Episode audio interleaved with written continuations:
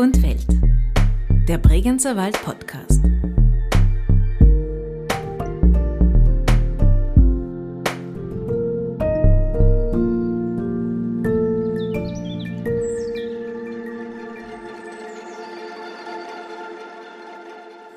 Das dauert sehr lang, bis man Stein versteht. Ja, das ist gar nicht so einfach.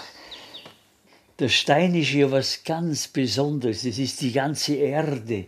Das ist ja, es geht ja ganz tief.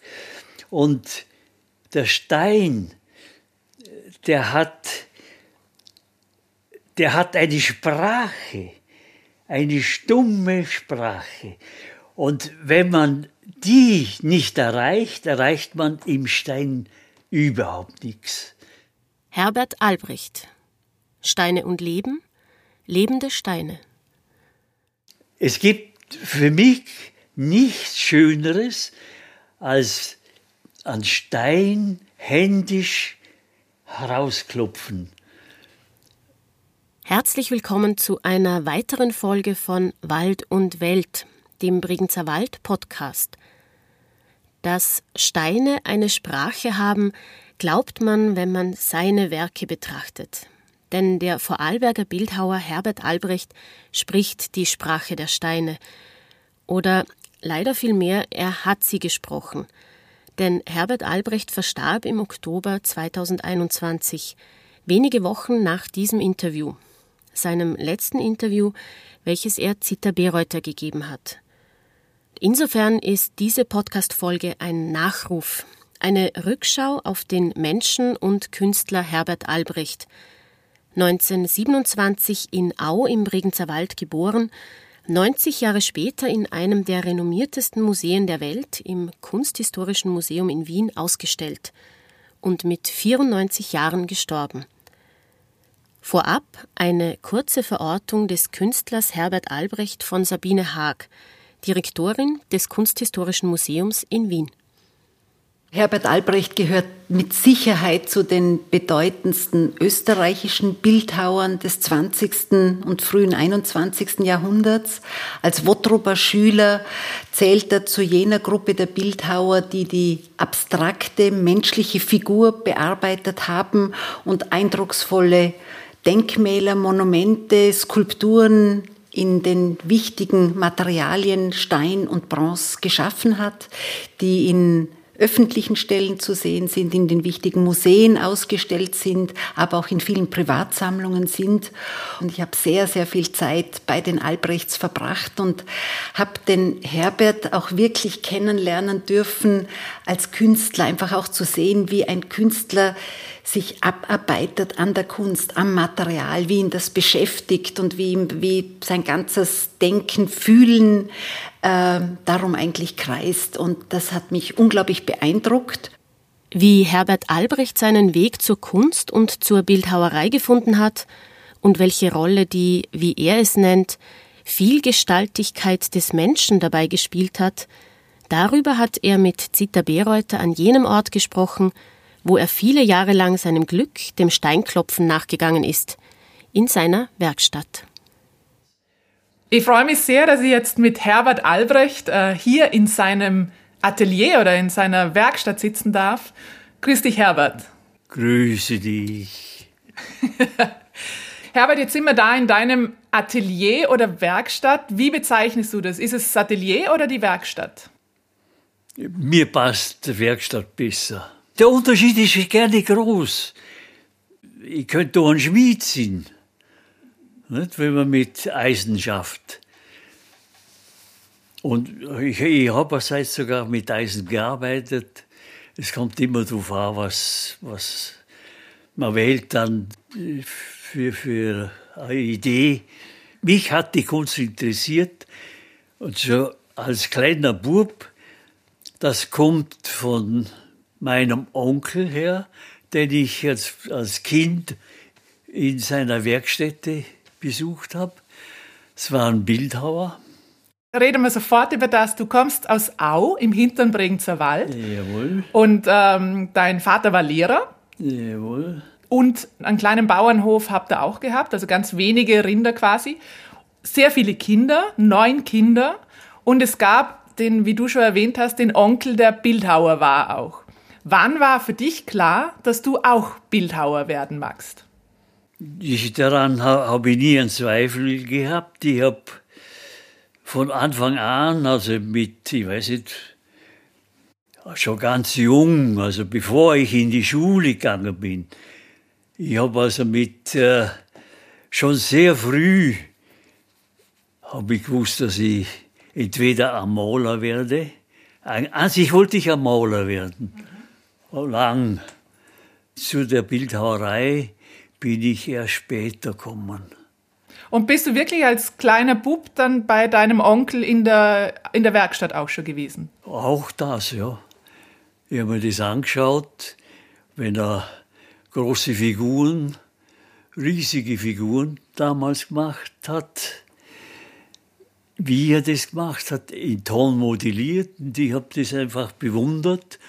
Und wenn er weg war und ich nicht bei ihm, nur dann habe ich mich getraut zu kneten, Ton, den Ton zu kneten. Der Ton war vielleicht 100 Meter von unserem Elternhaus entfernt. Da hat man nichts anderes braucht wie eine Schaufel und, und Graben. Das war der reinste Ton da aus der Erde, der sauberste Ton. Wirklich? Das war der sauberste Ton. Das, das war sensationell. Aber war das zufällig oder hat der äh, Kaspar Albrecht, so hieß der Bildhauer, hat der das bewusst dort ausgegraben oder seid ihr da eher zufällig? Das hat, das hat der Onkel Kaspar äh, hat das gefunden. Es hat Stellen gegeben, die nicht so sauber waren, aber die guten Stellen hat er gekannt. Und die habe ich natürlich schlauerweise dann übernommen. also das Rohmaterial hat nichts gekostet. Mhm. Aber warst du ein schüchternes Kind, wenn du sagst, du hast es nicht nur gemacht, wenn er nicht dabei war? Ich war sehr schüchtern. Wirklich? Ja, ich war sehr schüchtern und auch sehr irgendwo fast unsicher. Aber gewisse Dinge habe ich hart ergriffen. Also da, wo du dir sicher warst, da warst du dir dafür hundertprozentig immer sicher. Ja, da habe ich gewusst, was ich will. Du bist ja auch sehr früh mit 14 Jahren nach Innsbruck in die Kunstgewerbeschule. Ja, das war ein Glücksfall, äh, dass ich überhaupt in diese Schule durfte. Der Hauptlehrer war ein Freund von meinem Onkel, ein hervorragender Mann, der Pontilla ein Südtiroler, war ganz ein hervorragender Lehrer. Das war ja in der Nazizeit, muss man immer auch anführen, wenn man in, der, in dieser Zeit in die Schule gegangen ist. Das war ja unheimlich, das war ja unheimlich. Das ist ja bekannt, die Künstler waren ja eigentlich nie Freunde von diesem grauenhaften Regime, wie sich später herausgestellt hat. Und da in Innsbruck dieser Lehrer Pontilla war eben absolut kein Nazi. Ja, ja klar. Es war ein sehr anständiger christlicher Mann. Er ist, äh, war, auch wie er jung war, sehr bekannt. Äh, die Akademie in Berlin wollte ihn als Lehrer und er hat Innsbruck vorgezogen, weil er, er Tiroler war und äh, für die Tiroler auch was tun wollte. Und er wollte auch das besondere Talent des Tirolers, war ja das Schnitzen, war ja dort üblich. Äh, Christus, ich habe mir ja selber geschnitzt früher. Und es war sehr viel begabte Leute gegeben. Aber du warst ja da sehr jung. Du bist ja mit 14 Jahren nach Innsbruck gekommen. Wie war denn das, wenn man aus Au kommt, weil jetzt kein großes Dorf war und man kommt dann nach Innsbruck, in die doch damals schon recht große Stadt? Also ich war von Anfang an sehr, sehr glücklich. Das Innsbruck war wunder, wunderschön. Die Stadt hat mir wahnsinnig gefallen. Mir hat der Tiroler Dialekt sehr gefallen habe den sehr geschätzt. Und äh, ich als Vorarlberger mit meinem alemannischen, mm, da haben sie gelästert und red doch endlich gescheit. Also ich habe sehr schnell den Tiroler Dialekt gelernt. Ich wollte ja gleichwertig sein und das kann man nur, wenn man dieselbe Sprache spricht, auch denselben Dialekt. Und dort habe ich auch erfahren, wie, wie wichtig Dialekt ist zur Sprache. Mhm. Deine Familie war sehr kunstaffin eigentlich oder sehr interessiert an Kunst und hat die immer unterstützt.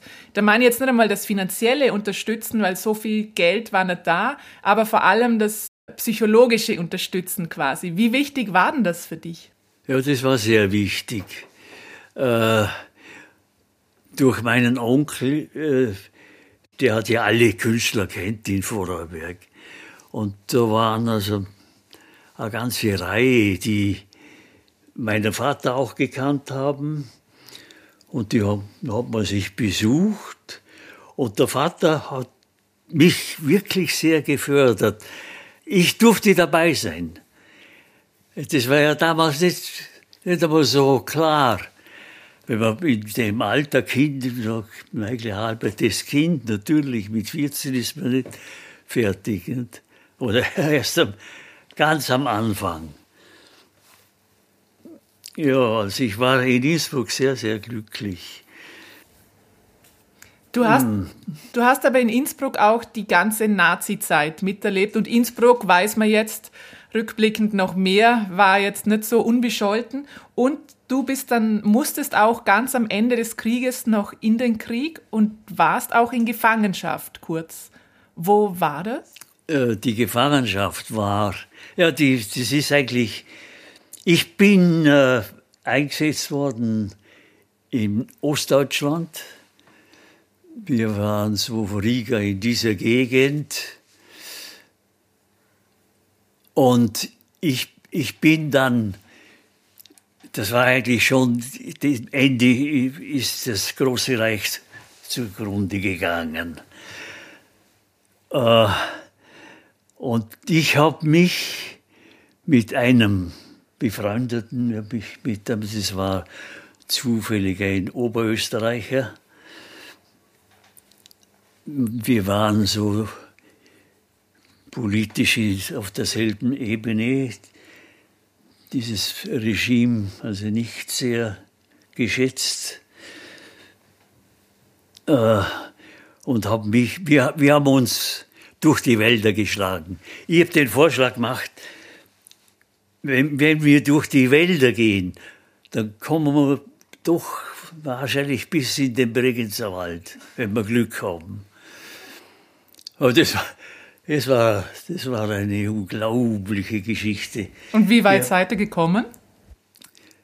Ich bin nur bis an die Oder bin ich gekommen. Das war, wie ich die Oder überquert habe und dann drüben war, ich war der Meinung, dass da noch äh, die Amerikaner sind. Oh, die haben das abgetreten an die Russen, dieses Gebiet. Und in dem Fall musste ich weiterhin durch die Wälder schleichen. Wir haben überhaupt, wir haben überhaupt, überhaupt nichts, wir haben nichts dabei gehabt. Die paar Klamotten, ein Stück von der Uniform und sind durch die Wälder marschiert in der Nacht. Meistens, dabei hat man sich oft verirrt, äh, Kreise gezogen, ja, unglaublich. Uh, die große Schwierigkeit war, wir haben ja Hunger gehabt, wie wahnsinnig, auch Durst gelitten, haben das alles mitgemacht. Ja, also es ist unglaublich, wie, wie man leben kann. Ohne alles, ohne eine Decke, ohne irgendetwas. Einfach auf dem Boden, ja, wie so Urmenschen. Und äh, beobachtet haben wir immer die Tiere, Und wir waren dann zu zweit. Es hat dann Schwierigkeiten gegeben, weil war nicht jeder einer Meinung, gehen wir da, gehen wir dort. Und dann haben wir uns getrennt.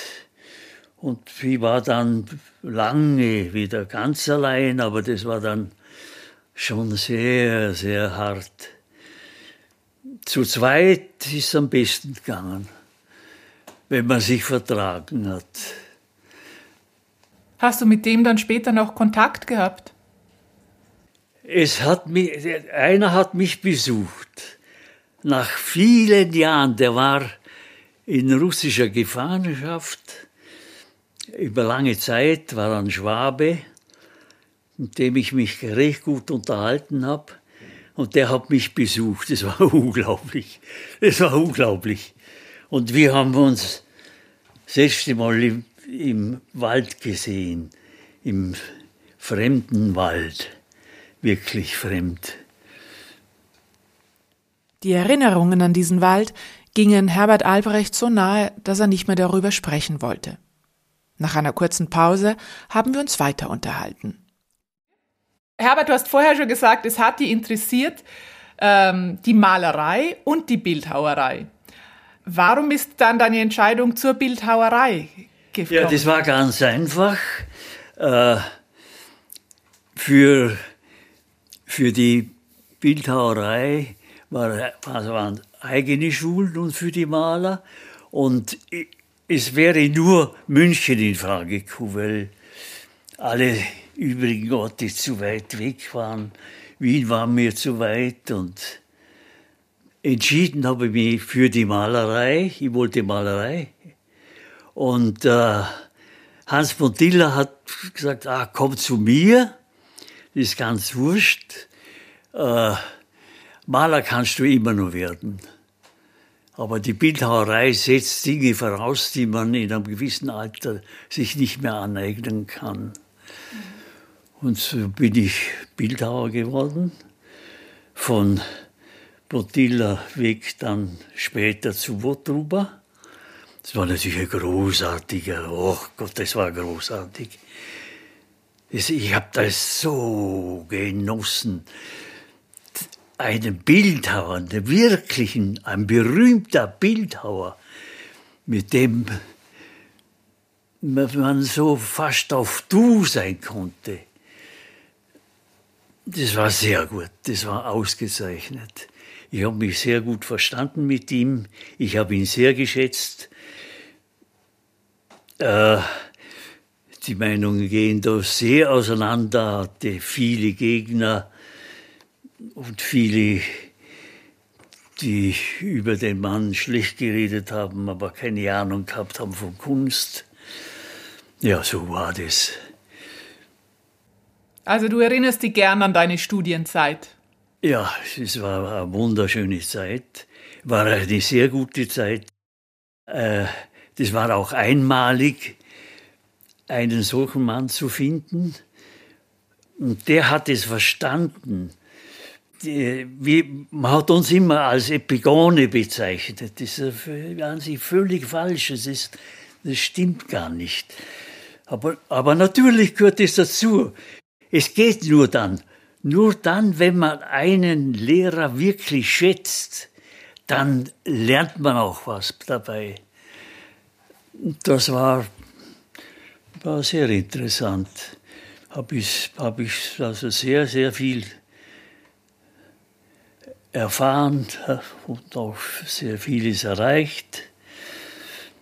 Und hab, ich habe auch äh, unter Kollegen immer wieder vom Ausland vor allem Leute kennengelernt, die den Hoftruber sehr geschätzt haben.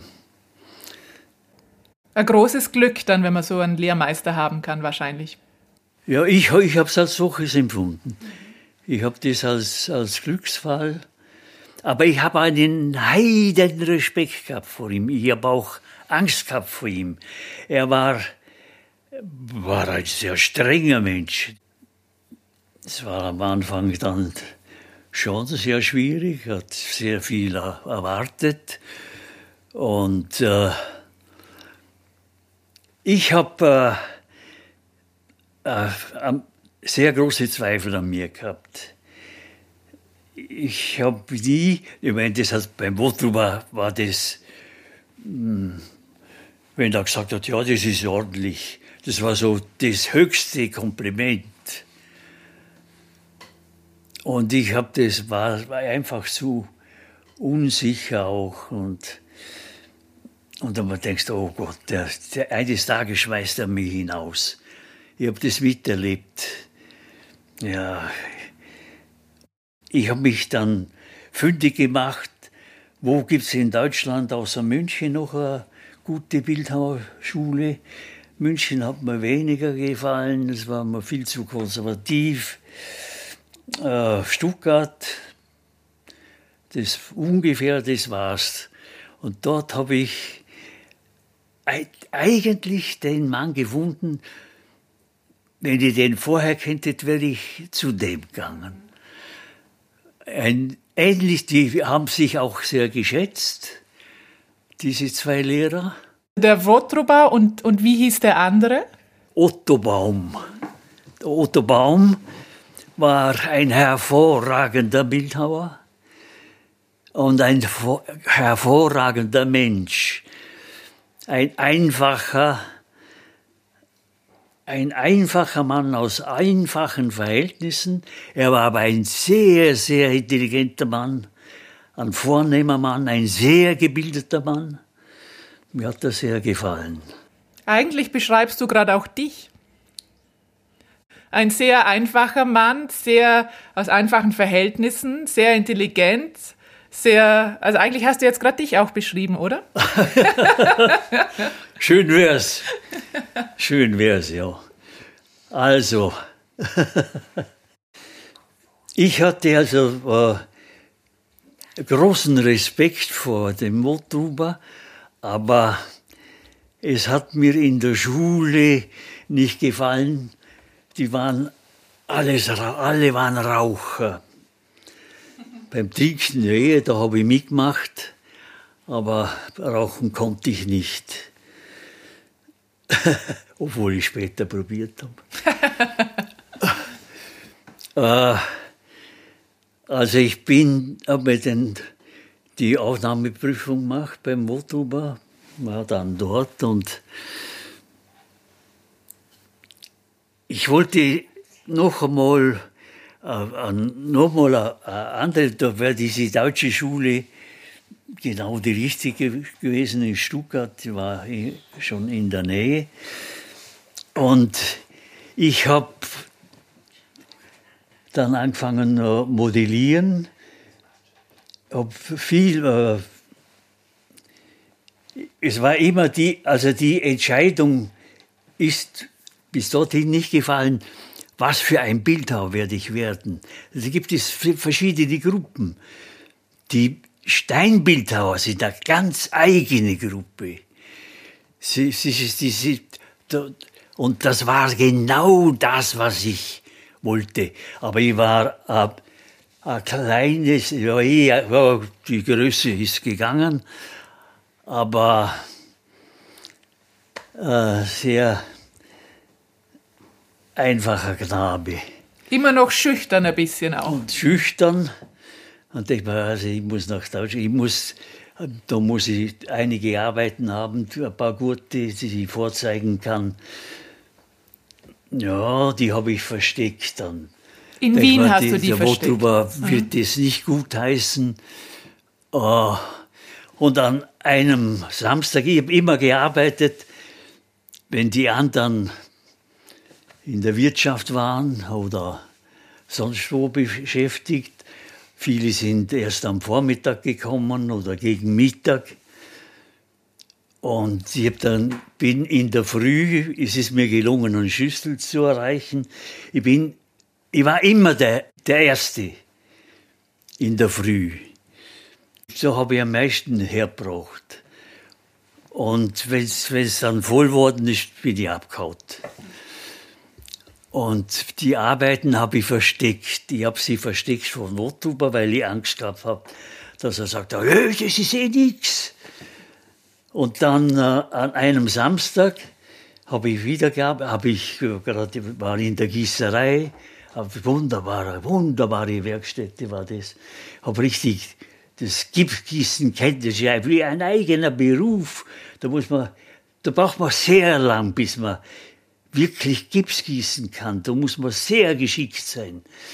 Also ich habe mich sehr in der Sache sehr bemüht und Gips gießen konnte. Ich habe das in der Gießerei gemacht und habe dann die Figuren versteckt. Und an einem Samstag ruft der Wottruber, Franz, Franz, komm her! Und der Franz war sein, äh, sein Diener eigentlich. Der war ein, ein, vom Beruf war er ein Bauer, ein richtiger Bauer von Niederösterreich. Interessante Typen und auch interessant, der, der solche Leute hat auch mögen. Und dann habe ich also mich gemeldet und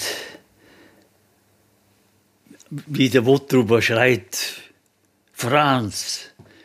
Ja, der Franz ist weggegangen. Ich habe das gerade zufällig gesehen und sagte, komm her da, wer bist denn du? Aha, aha. Und sagt er, wer hat das gemacht? Wer hat das gemacht? Das, das waren meine Figuren, die ich versteckt habe. Damit sie der Wottruber nicht sieht. Das hat er mir entdeckt. Ich ja, jetzt ist aus. Und da, ja, na gut, eh gut, ich gehe eh weg. Und sagt er, ja, warum, warum versteckst du das? Dann habe ich mir das erzählt. Ja, den hat er ja gut gekannt, den Lehrer, nicht? Den, den ich mir da ausgesucht habe. So, da, ja, das ist ja ganz geschickt. Aber mir ist lieber, du bleibst da. Bleib du da. Was, was? Jetzt such mal ein Atelier, was dir gefällt. Ah, da kommt, ja, ja, den schmeiß mal aus. Mit dem ist eh nix. Und den habe ich also auf diese Art erlebt, wie, wie auch eine andere Seite hat. Den hat er doch fertig gemacht der war erledigt, der war, so, du gehst raus, ich sehe nichts, ist ein Plunder. Wie lange bist du schon bei mir? Was, schon drei Jahre? Und machst immer noch so einen Plunder? so war das dann. Er hat mich aufgenommen und den anderen hinausgehauen. War nicht fein. Das hat dann auch Schwierigkeiten gegeben später. Aber man merkt da, wie Aber, explosiv der sein hat können. Ja, ja, ja, ja. Und ich habe dabei natürlich sehr viel gelernt. Er war ja auch nicht so damit einverstanden, äh, als du dann wieder nach Vorarlberg zurückgegangen bist. Äh, das fand der Wottruber nicht so optimal, oder? Nein, er war ganz entsetzt. Was willst du? Nach Vorarlberg? Ja, sag einmal. Da wird nichts aus dir. Jetzt, jetzt fängt's erst an. Du bist auf besten Wegen. Das ist ja hervorragend, was du machst. Und jetzt haust du mir ab. Und sage, ja, Sie, Herr Professor, wenn es das so ist, dann bleibe ich, dann bleibe ich bei Ihnen. Mir gefällt, ich meine, mir gefällt ja Wien sehr gut. Und, und nachdem ich jetzt gehört habe, dass Sie sagen, ich bin auf guten Wegen, wäre ja dumm, wenn ich wegging. Ja, vergiss den. Den Otto vergisst du und du bleibst da. Und so ist es dann weitergegangen. Aber später, wie, wie, du dann fertig warst mit deiner Ausbildung, mit dem Studium, bist du wieder nach Vorarlberg. Warum? Ich bin deshalb weg, weil äh, die Russen waren in Wien. Ich habe im russischen Bezirk gelebt und ich, habe immer Angst vor Russen gehabt, nachdem ich ja Monate durch Wälder bin und, und äh, ich habe auch eine völlig andere Ansicht gehabt von, von diesen Dingen. Ja, ja. Ich bin also bei Wotruber geblieben und was dann, wie es dann Zeit war, habe ich immer klärt, ich gehe weg. Er sagt er, was? Er war ganz entsetzt. Ja, was, warum? Und da habe ich mir das erzählt. Ich, äh, ich habe auch das Gefühl, dass ich äh, so, so sehr abhängig bin von ihnen, dass ich, dass ich sonst nichts zusammenbringe. Ich glaube, es ist besser, wenn ich, wenn ich andere Einflüsse habe. Und sagt er, ja, wenn du glaubst. Und dann, wie ich dann also weg bin, und zwar bin ich weggegangen, weil ich der Meinung war, dass die Russen niemals äh, aus ihrem besetzten Gebiet hinausgehen. Ich habe geglaubt, das wird das ewige kommunistische Reich. Es wird, es wird uns genauso gehen wie die, den Russen vorher, ganz genauso. Ja, und wie, wie, wie dann die Russen weg sind, war ich hier in Vorarlberg. Und da, das war vielleicht einer der traurigsten Tage, die ich erlebt habe. Für andere war es die ganz große Freude. Natürlich habe ich mich wahnsinnig gefreut, selbstverständlich, dass wir frei werden und die Russen einmal abhauen. Aber ich habe, ich war, ich habe schon Fuß gefasst gehabt dort und, naja, so war es dann. Hast du ein bisschen bereut, dass du nicht in Wien, also da wärst du wieder gerne in Wien gewesen wahrscheinlich. Ja, ja, ja. Aber ich habe sehr früh wie immer Kontakte wieder nach Wien, habe immer jedes Jahr zwei, dreimal den Wotruber besucht, habe ihm äh, meine Arbeiten gezeigt und es war für mich immer positiv. Er hat diese Arbeiten angeschaut. Ich habe gespürt, aha, so schaut das Richtige, der schaut das wenigstens an. Naja. Und dann sind wir ins Gespräch gekommen, wie, wie, wie machst du denn das technisch?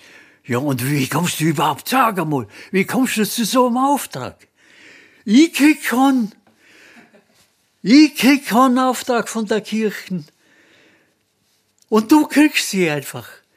War das der Auftrag in der Meererau? Das war die Meererau, ja. Mhm das war in der Mirrau diese Portalplastik, ja, die so Portal, nennt man das. Genau, 1962 genau. war das. Genau. Das war auch für dich ein riesiger Auftrag, oder? Ja, ja. Es war für mich einmalig, dass ich zufällig durch einen Bregenzer Wälder, ein Pater, und mit dem habe ich mich hervorragend verstanden. Ich habe also nur Gewinn gehabt. Äh, ich, ich war der Meinung, das ist ein ganz, ganz braver, aber er war sehr streng. Und, aber er hat das so schaut. Er hat zu den Modernen gezählt, zu den Neuen. Die Jungen wollten eine äh, Arbeit eine aus dieser Zeit, nicht wie man vor 50 Jahren gearbeitet hat, sondern mit der Gegenwart. Das, das wollten die jungen Patres. Äh, damals war es in Vorarlberg noch wahnsinnig schwierig mit der modernen Kunst. Ich bin dann natürlich vollkommen in die Moderne eingestiegen, habe also schon sehr früh natürlich habe dann gearbeitet. Und das in der Meererau war quasi auch dein Durchbruch, oder? Ja, das war, das war so, ja. Warum? Äh, du bist sehr früh in die abstrakte Kunst gewechselt. Ja, es war damals natürlich so, die Menschen waren entsetzt in dem Land. Na, so was Schreckliches. Ich muss jetzt ehrlich zugeben, äh, wenn man mir, also ich, so 15, 16, 17 Jahre gewesen wäre, hätte ich eigentlich gepasst äh, in, in die konservativere Richtung, aber das war nicht, das war nicht möglich.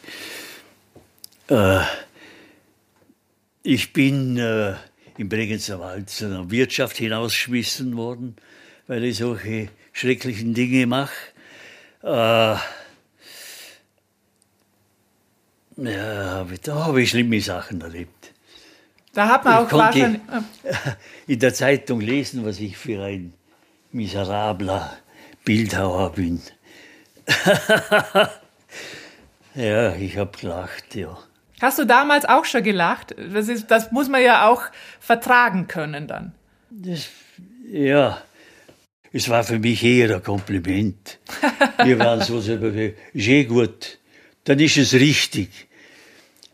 Es, es war so, wenn, wenn mich an jemand, ein Mensch an, angesprochen hat, der sehr konservativ war, das hat sich ja gleich gezeigt.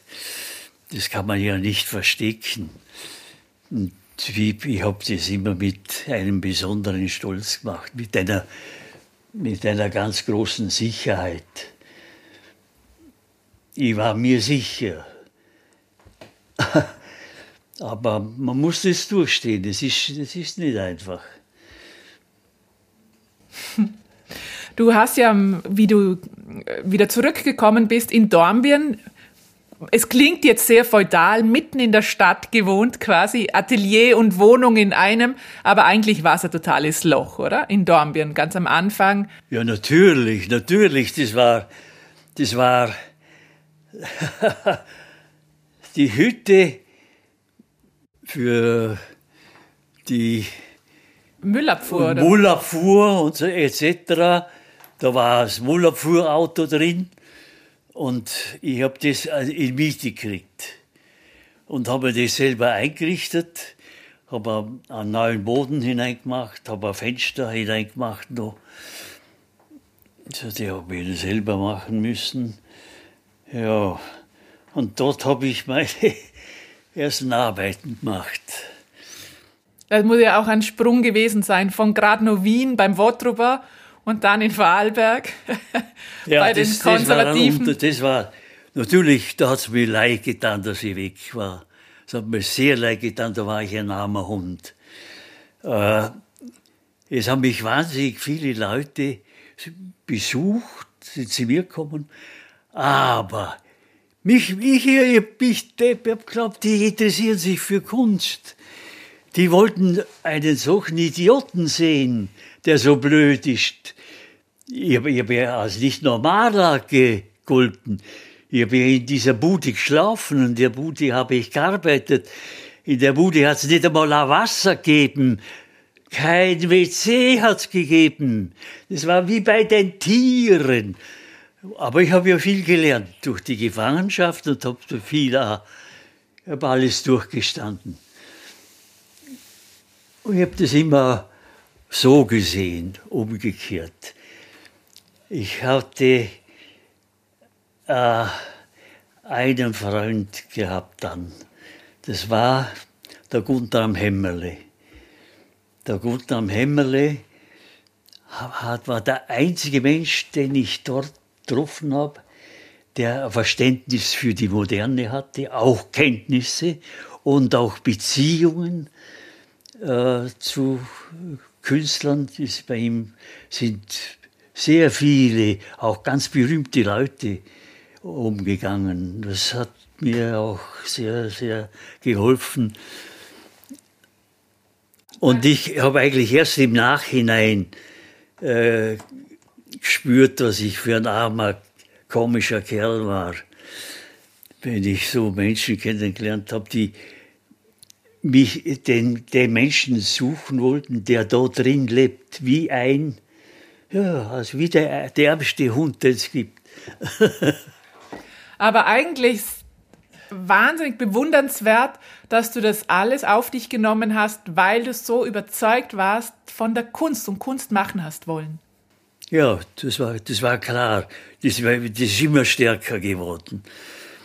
Und, aber leider bin ich durch den Wechsel äh, unterbrochen worden.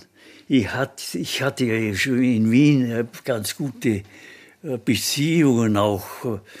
Ich habe äh, zuerst nur Aufträge in der Umgebung von Wien oder in Wien selber gehabt. Später hat sich dann das verändert. Und obwohl ich, ich habe sehr viel, eben lang gebraucht, bis ich das Wien verstanden habe. Das war wahnsinnig schwierig für mich. Äh, ich habe äh, kleinere Städte, ja, das, da habe ich einen Zugang gehabt, aber Wien war also schon für mich eine Größenordnung. Und da muss man, wie man sich in Wien verhält, ist aber ganz anders, wie das bei uns der Fall ist. Aber ich habe das dann gelernt. Und glücklich war ich, sehr schön, wohl richtig glücklich in Wien war ich, wie äh, Brotzegüsse gemacht habe. Die Werkstätte, da bin ich mit diesen Arbeitern zusammengekommen, habe auch das, äh, die Gießerei gelernt und habe mit denen gearbeitet. Und das war so, so die Baraba-Partie, habe ich gesehen damals. Hast du deine Arbeiten dann auch noch deinem Onkel eigentlich zeigen können, dem Kaspar Albrecht? Also ja, da, da sind die Verhältnisse. Das, das war dann, das, das hat er nicht verstanden. Das war ihm zu modern. Das, das hat er nicht, er hat es nie gesagt, aber äh, es war, eigentlich waren sie furchtbar entsetzt, wie sie die Mehrerau gesehen haben. Schrecklich, das ja, ja, das war ja ganz wahnsinnig, was man da erlebt. Aber mm, ich, ich, ich habe den Stil umgedreht und habe das, das war für mich eigentlich das Beste, das Beste, was noch passieren kann. Dann weiß ich, was ich will und ich werde auch einen Ort finden, und ich habe nie gedacht, dass ich dann ganz in Vorarlberg bleiben werde, aber es ist mir dann gut gegangen und äh, immer, jedes Mal, wenn ich Wien besucht habe, mir ist es immer besser gegangen und meinen Kollegen in Wien immer schlechter. Sie sind immer mehr gekommen, sie es hat sich vergrößert. Im Vorarlberg war war ich als Bildhauer, als moderner Bildhauer vielleicht überhaupt der Einzige. Dann habe ich mir doch bessere Zeiten ausgedacht. Ich habe aber diese Beziehung nach Wien immer gehabt, habe sehr viele, sehr viele hervorragende Menschen kennengelernt. Wien ist ja wirklich großartig, in Sachen Kunst hervorragend. Und in Wien konnte man wahnsinnig viel lernen. Und das waren ja auch die Vorgängergeneration. Sie haben ja viel größere Schwierigkeiten gehabt wie mir. Und damals hat man sich hier so, ja, das war ja wunderbar, wenn, wenn man diese Menschen kennengelernt hat, die ja noch leben die Kunst lebt ja, es gibt noch welche. Also unsere und unter Kollegen habe ich mich immer gut verstanden. Und wir, wir waren immer gleichwertig, oft. Eine Wien-Sache möchte ich nur anknüpfen, nämlich 2017 war das vielleicht auch ein Höhepunkt für dich, die Ausstellung im Kunsthistorischen Museum. Also da war eine Ausstellung in der antiken Sammlung. Da standen zwischen den antiken Skulpturen äh, aus Griechenland und Italien waren deine modernen Skulpturen. Wie ja, war das für dich dort? Ja, das war für mich wunderbar. Es, das war, was, was Besseres hätte mir nicht passieren können wie ich dieses Angebot gekriegt habe, ich oh, ja, ja, das ist ja großartig, einmalig. Äh, es war herrlich. Davon träumt man, oder? Ja, ja. Sehr. Und wie, war, wie, wie war das für dich dann eben, wenn du dein eigenes Werk gesehen hast in einem, in einem völlig anderen Kontext plötzlich? Also hast du das dann auch anders wahrgenommen? Ich habe, ich hab das, ich war ja sehr viel, sehr viel. Ich habe alles, was ich gelernt habe, eigentlich viel in diesem Museum in Zeit verbracht, viel, sehr viel das Denken dort gelernt. Als Student auch, oder wie? Als Student. Am Sonntag war ich immer im Museum, weil dort war es warm. Ich habe ja in meiner ganzen Wiener Zeit nicht einmal eine Bude gehabt, die heizbar war.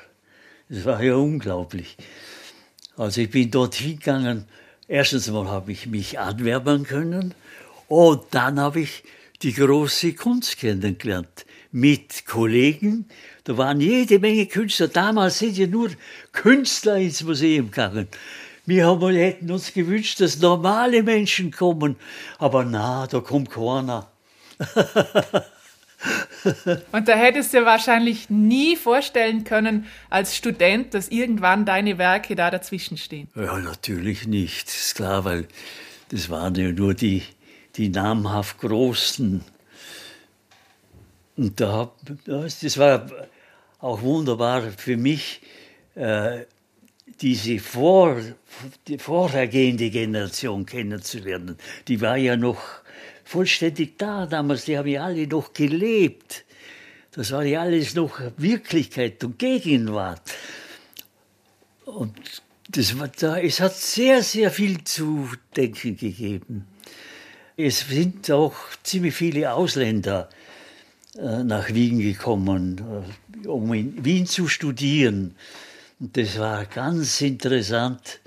Damals waren eine ganze Reihe Schweizer Bildhauer bei Wotruber. Das ist heute irgendwo vergessen. Äh, die eine hervorragende Vorbildung hatten, die alle im Studium schon in Paris waren. Und als Vorarlberger hat man sich mit am Schweizer immer gut verstanden. Schon sprachlich war es einfach. miteinander ja. reden. Die sind auch, diese paar Schweizer waren, mit, denen war ich dann eigentlich bis, bis sie gestorben sind, waren wir befreundet. Sind leider schon gestorben.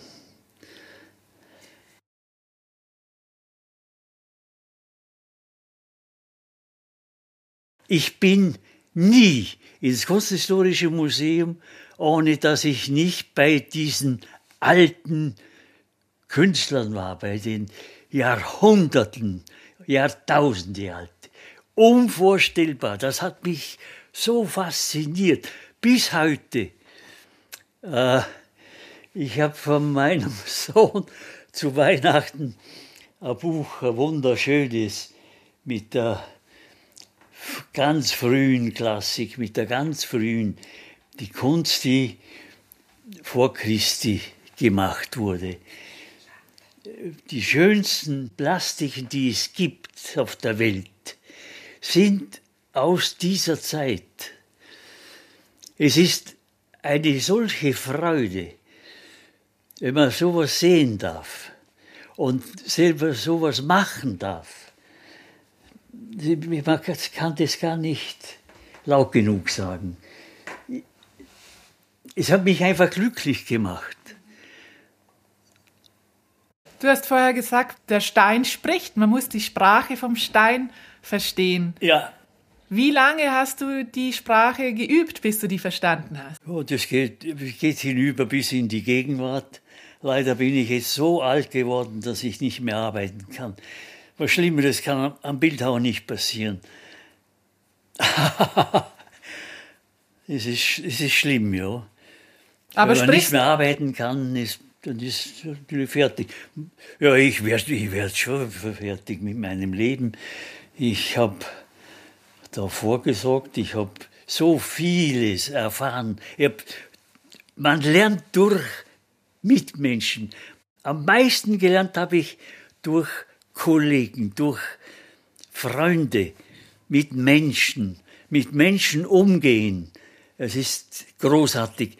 Und dann kann man es auch mit Stein, mit dem hartnäckigen Stein. Und es ist nicht zu glauben, aber man wird glücklich. Man wird glücklich dabei. Wenn ich daran denke, wie ich selig war im Südtirol. Ich habe äh, einige große Figuren im Südtirol gemacht. Ja, das war, das war ja, das war ja wunderbar. Und da waren Bildhauer von Deutschland, von überall sind die gekommen, haben das Material geschätzt. Und dort eine Figur machen dürfen, das war ja was, was Wunderbares. Und diese Gespräche, die stattgefunden haben, oh, unbe unbezahlbar. Und die große Freude war, wenn die aus Deutschland, Norddeutschland sind sie gekommen, aus Frankreich. Und äh, irgendwo denken sie, irgendwo findet man ein Loch und das verbindet. Wir sind dieselben. Ich habe das erlebt mit, äh, mit Franzosen, mit, ich kann ja nicht Französisch und rede mit Franzosen, die nicht Deutsch können. Ja, was soll's? Aber wir haben uns verstanden. Und ein, so beispielsweise ein äh, Japaner war unten. Ja, mit dem habe ich mich wunderbar verstanden. Wir haben uns wunderbar verstanden. Durch den Karl Brandl, der die sehr geschätzt hat und die auch große Kenntnisse über die ganze japanische Kunst hatte. Ja, herrlich, was ich da alles gesehen habe und gelernt habe. Ja. Weil ihr nämlich die Sprache der Steine gesprochen habt, oder? Ja. habt ihr da in einem Steinbruch gearbeitet im Südtirol? Ja, im Freien natürlich. Ja. Die, die Japaner arbeiten nur im Freien und Stein gearbeitet, muss ich dazu sagen, habe ich eigentlich im, nur im, also kleine Dinge im, im Atelier, aber im Großen und Ganzen habe ich immer im Freien gearbeitet. Es gibt ja Staub und, und es ist auch, das Sehen ist anders, das, wie, wie im, im Raum ist man eingeklemmt. Das ist man bedrängt wenn man im Freien ist, man glaubt immer komisch, das habe ich mit, mit diesem Japaner mal das einmal besprochen. Wie wichtig auch die Umgebung ist, in der man arbeitet. Dass man diese Umgebung versteht. Und das heißt für uns, den Stein verstehen. ja, es gibt natürlich verrückte Spinnereien, nicht? aber aber es ist so, das, das hilft sehr viel. Man darf ruhig ein bisschen spinnen. Das gehört auch dazu. Herbert, jetzt hast du schon gesagt, dass das Bildhauen einerseits sehr langsam ist, dass es auch wie meditativ für dich war, dass man sehr konzentriert auch sein muss.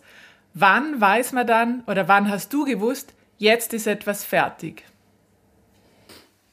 Na, das ist eine sehr gute Frage. Das ist eine sehr gute Frage. Äh,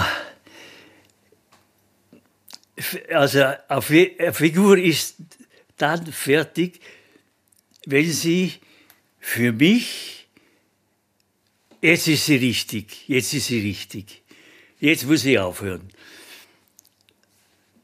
Man spürt es dann.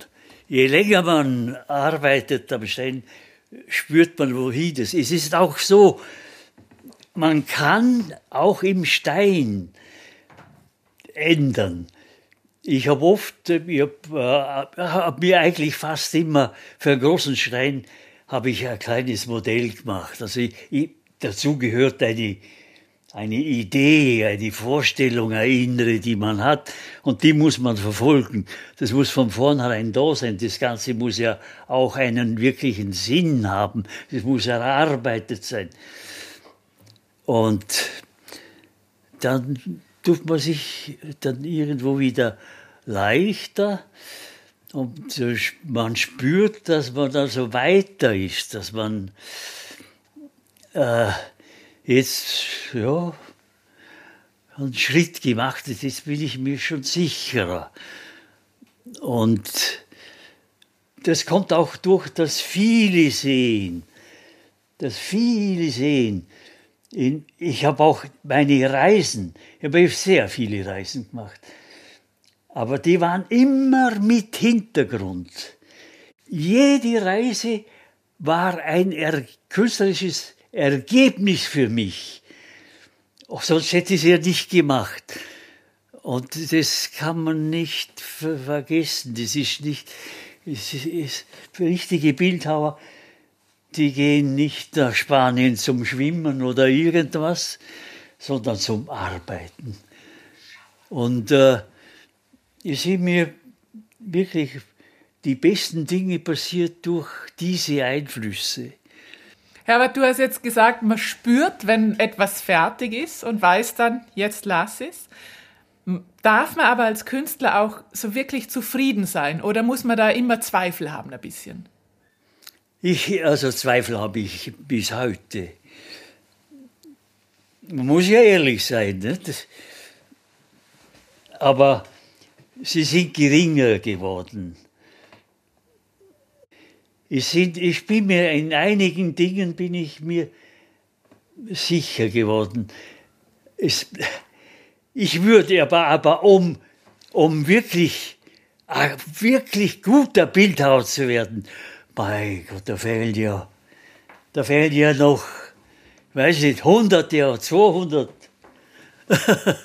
Man wird nie fertig. Aber für manche ist ja Zweifel ein Antrieb, um immer Neues zu schaffen. Was war denn für dich der Antrieb? Also was hat dich äh, angespornt? Woraus hast du deine Energie geschöpft? Ja, natürlich einerseits auch durch, wie ich dann geheiratet habe, das ist, das ist, da, da muss man, da muss man schon sehr sicher sein, weil das sind dann Momente, wenn man eine Familie hat, und ich habe es bei einigen erlebt, dass, dass sie eine Retourkutsche gemacht haben. Sie sind nicht mehr weiterkommen. Auch Wotruber hat eine Frau, interessanterweise ausgerechnet, der Wotruber hat, seine erste Frau war schon eine ganz bestimmende, ganz wunderbare Person, die ihm unerhört geholfen hat, die ihn richtig hineinbringen hat können. Sie war jüdischer Herkunft. Natürlich, das ist ja unglaublich. Das kennt man ja. Das war ja großartig. Äh, er, er hat die Möglichkeit gehabt, dass er, oder das Glück, dass er zur richtigen Zeit weg ist von dem Österreich, sonst hätten sie den geköpft, aber, aber sicher, sicher.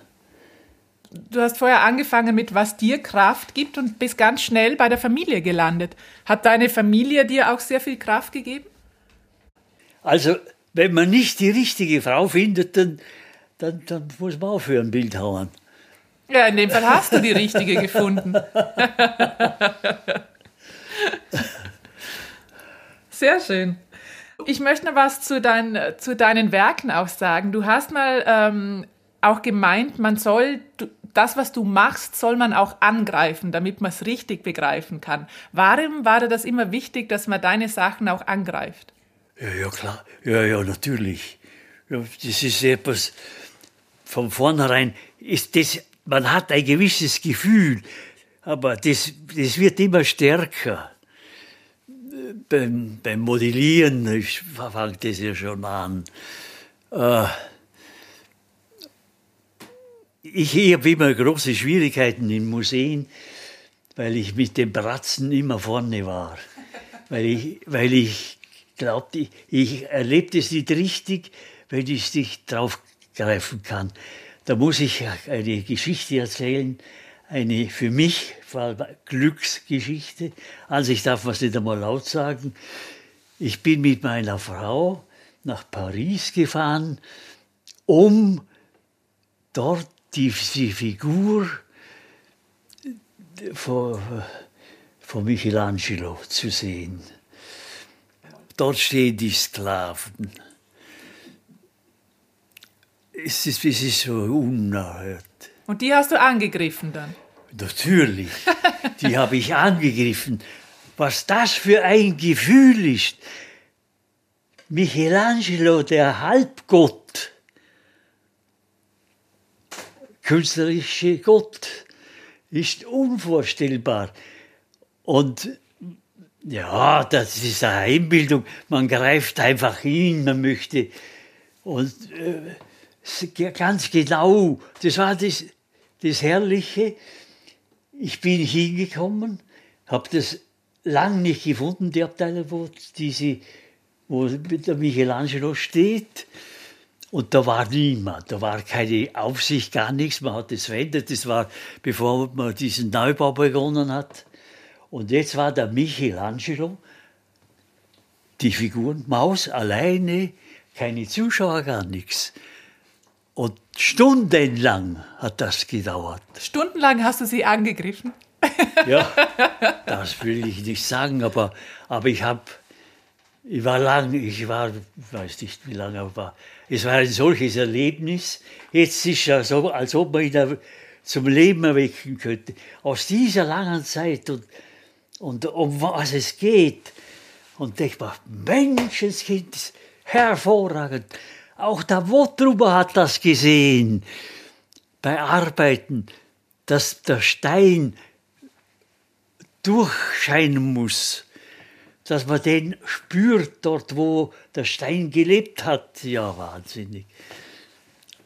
Und deswegen ist es auch für dich wichtig, dass man deine Arbeiten angreift. Ja, ja.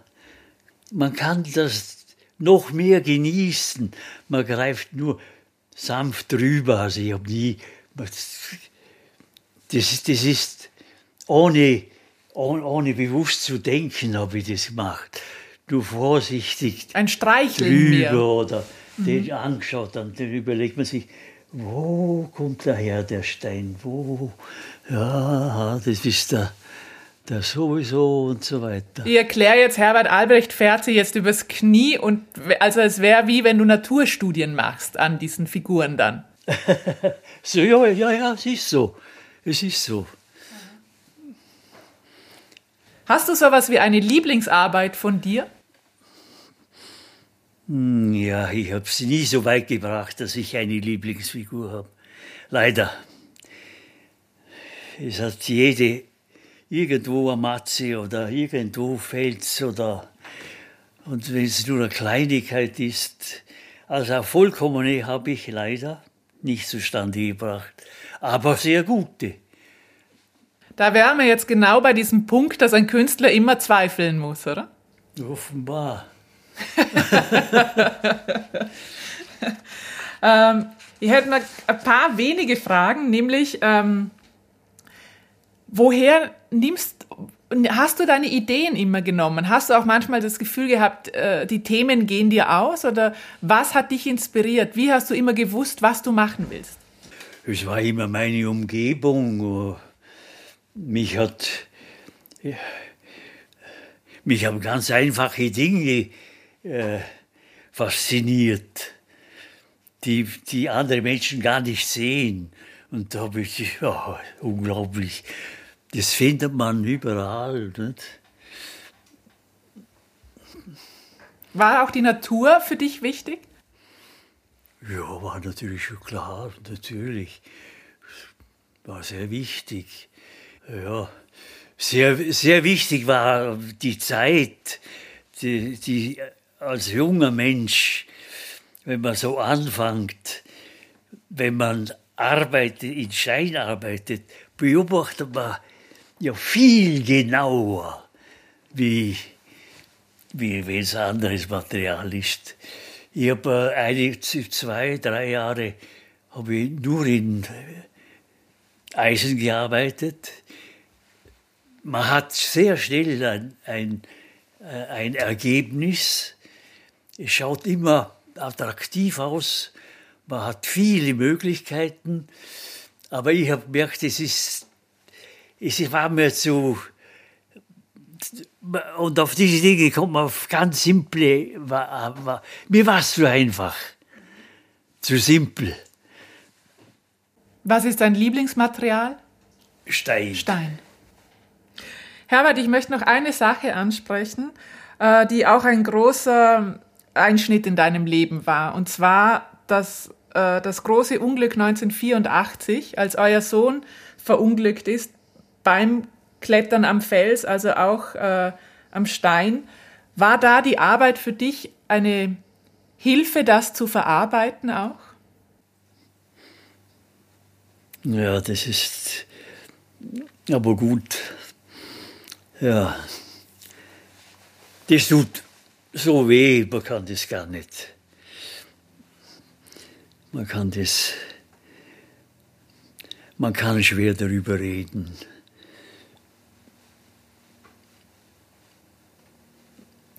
Es ist, äh, das, viele Menschen denken, mein Gott, Kriege, wie, wie grauenhaft Kriege sind. Wie, die bringen sich um für gar nichts. Nachher geht es noch schlechter zu auf der Welt. Ja, furchtbar. Dass er nie gelernt hat.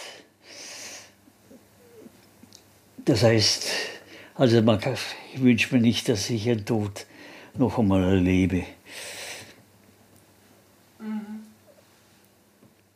Also ein großes, ein, ein, die große Katastrophe im Leben ich war das. Zuerst überhaupt nicht mehr. Ich, ich war der Meinung, dass ich aufhören könnte zu arbeiten.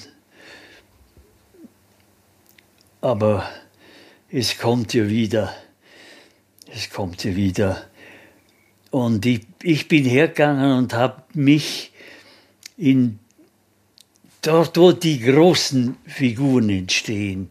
Also ich, dort bin ich hergegangen und habe mir große Formate herumgenommen, äh, weil ich, ich wollte zurückschlagen, so ungefähr, wahrscheinlich, aber nicht wirklich, aber es war so. Äh,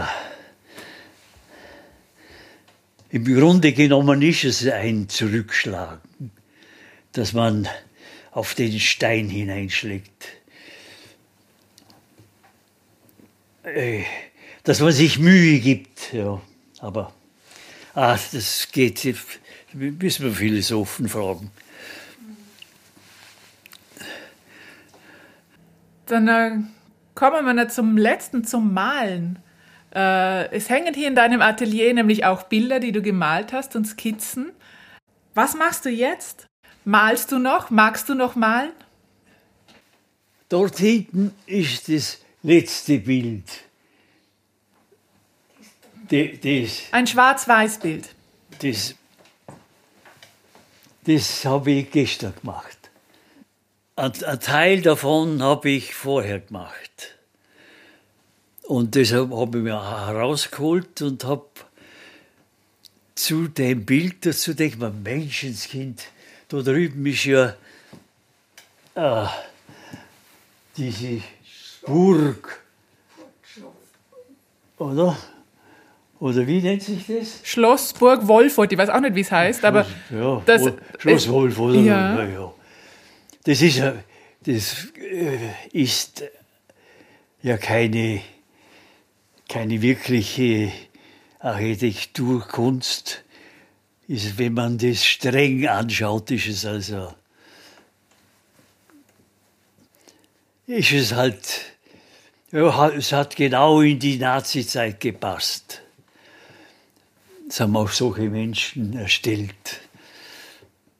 Äh, und ich habe ich hab einen wunderbaren Ausblick und im Kopf dreht sich das im Kopf, ist das für mich ja, etwas sehr Schönes.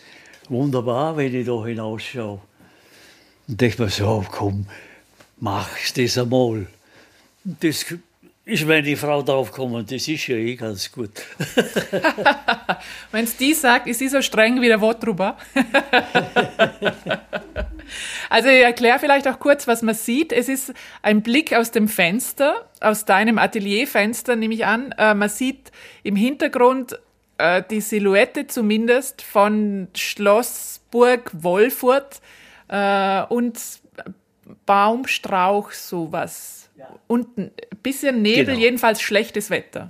Ja. Es regnet, es ist kalt. Boah.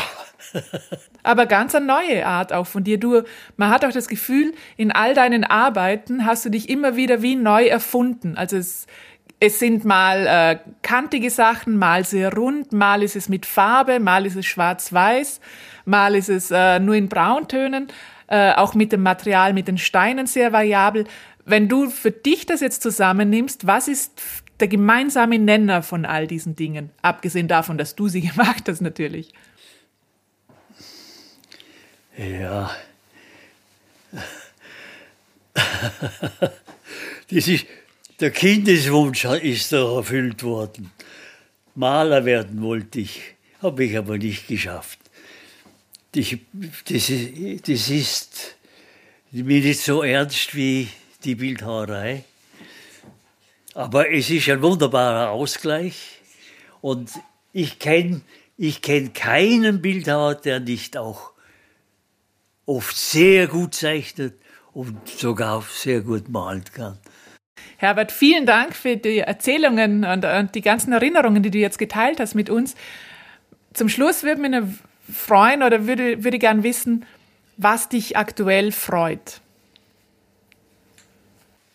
Aktuell freut mich, dass ich so alt geworden bin, dass ich so ich und immer das Gegenteil erwartet habe als junger Mensch. Ich bin so ein komischer Kerl.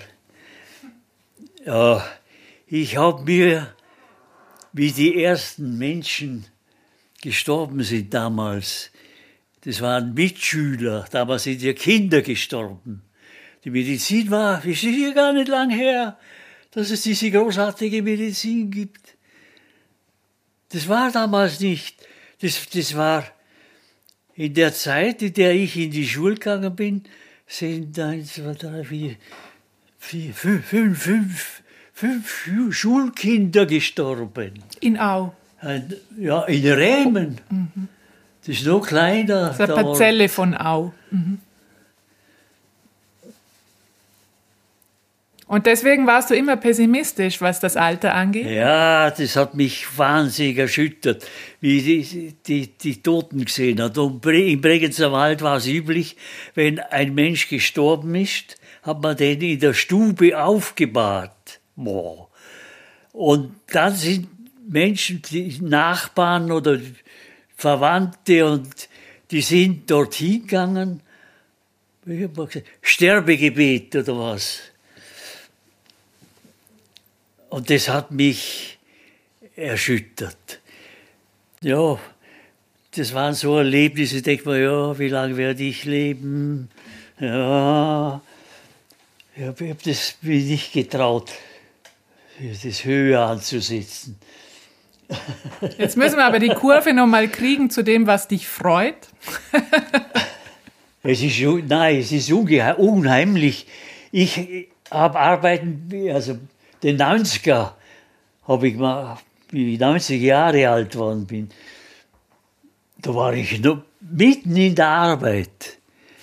Nie gedacht, dass das einmal aufhört, solange ich lebe. Und dort habe ich mir das erste Mal gewünscht, so richtig gewünscht, Mensch, ich muss noch länger leben, ich muss unbedingt noch länger, ich darf, ich muss vorsichtig sein. Und doch, ich bin auch vorsichtiger geworden. Ja, das Schöne ist, dass du ja noch immer aktiv bist. Jetzt haben wir ja das an dem Bild gesehen. Vielen Dank jedenfalls für diese wunderschönen Erinnerungen, Herbert. Ich danke herzlich, ganz herzlichen Dank.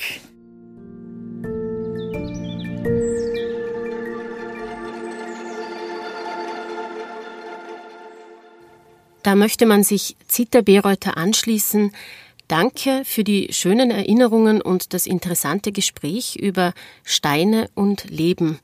Steine, denen Herbert Albrecht Leben, sein Leben eingehaucht hat. Vielen Dank fürs Zuhören. Gesprochen haben Herbert Albrecht, Michaela Bilgeri, Zita Bereuter und Sabine Haag. Sounddesign Richard Eigner. Wald und Welt Der Bregenzer Wald Podcast ist auf Initiative von Bregenzer Wald Tourismus in Vorarlberg, dem westlichsten Bundesland Österreichs, entstanden. Redaktion, Produktion und Gestaltung Friendship is. Weitere Informationen und alle anderen Episoden finden Sie online unter bregenzerwald.at slash podcast.